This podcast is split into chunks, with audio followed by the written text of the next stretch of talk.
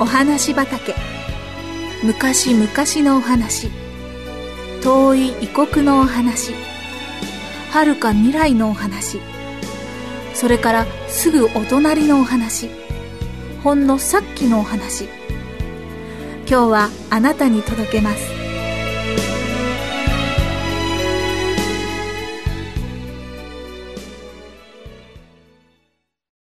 お妃様のお茶碗。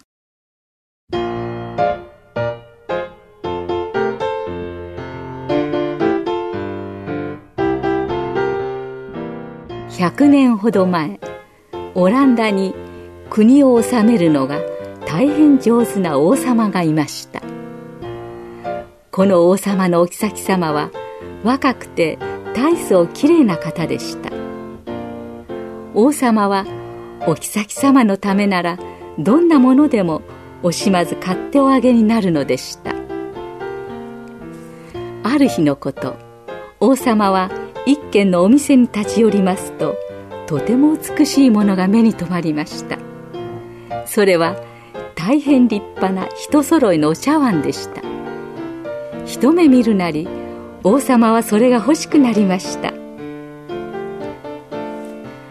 あれをわしの妃にプレゼントしたらさぞ喜ぶだろう。と独り言をおっしゃりながらそのお茶碗をお買い上げになりました。この立派な贈り物を受け取られたお妃様はどんなにお喜びだったことでしょう。このお茶碗というのはごく上等の薄い焼き物で壊れやすいものでした。ですから王様は召使いたちを集めて次のようなご注意をなさいました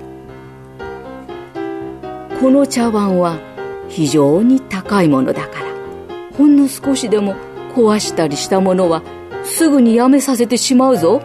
いいか？このことを覚えておくように。召使いたちには王様のお気持ちがよくわかりました。みんなできる限り注意してそのお茶碗を丁寧に取り扱いました。しかしどんなに注意していても過ちは起こるものです。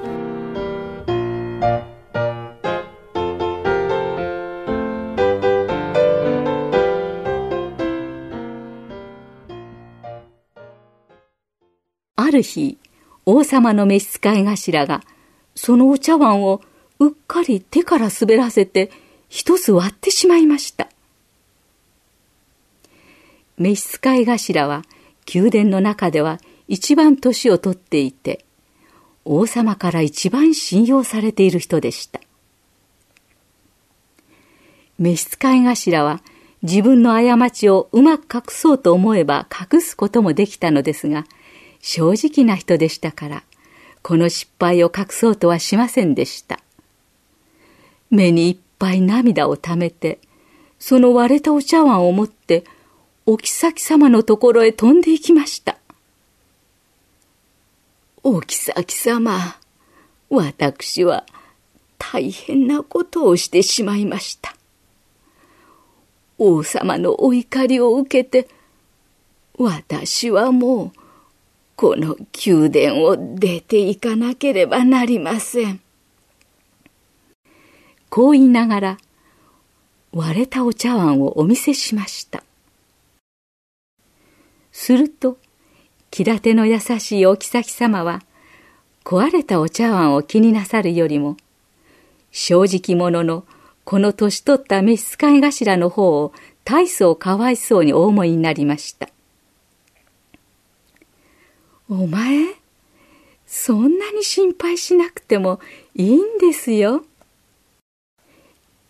と煮皮を持ってきてくださいな。お妃様はにっこり微笑んでこうお命じになりました。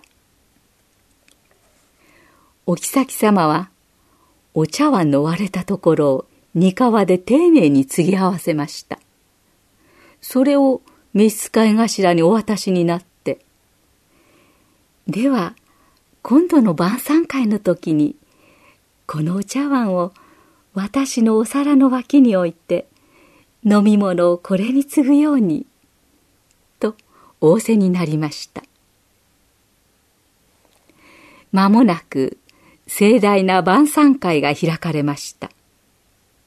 王様は長い立派なテーブルの一番上の席についておられその向かい側の席にお妃様がおられます。このほか名高い騎士や求人たちが大勢このテーブルを囲んでいました。年取った召使い頭は、お妃様の命令通りに、継ぎ合わせたお茶碗に熱い飲み物を継ぎました。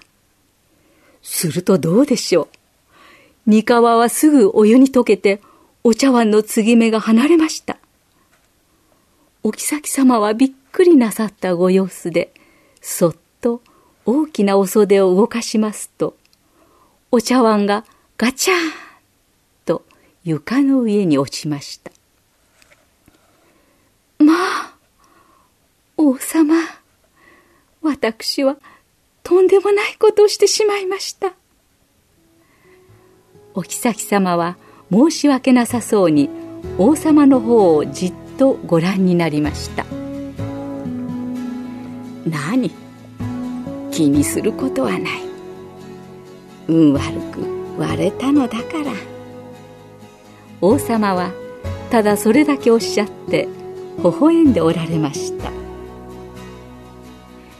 召使い頭は危なくやめさせられるところをこうして救っていただいたのですからお妃様の思いやり深いお心に感謝で胸がいっぱいになりました。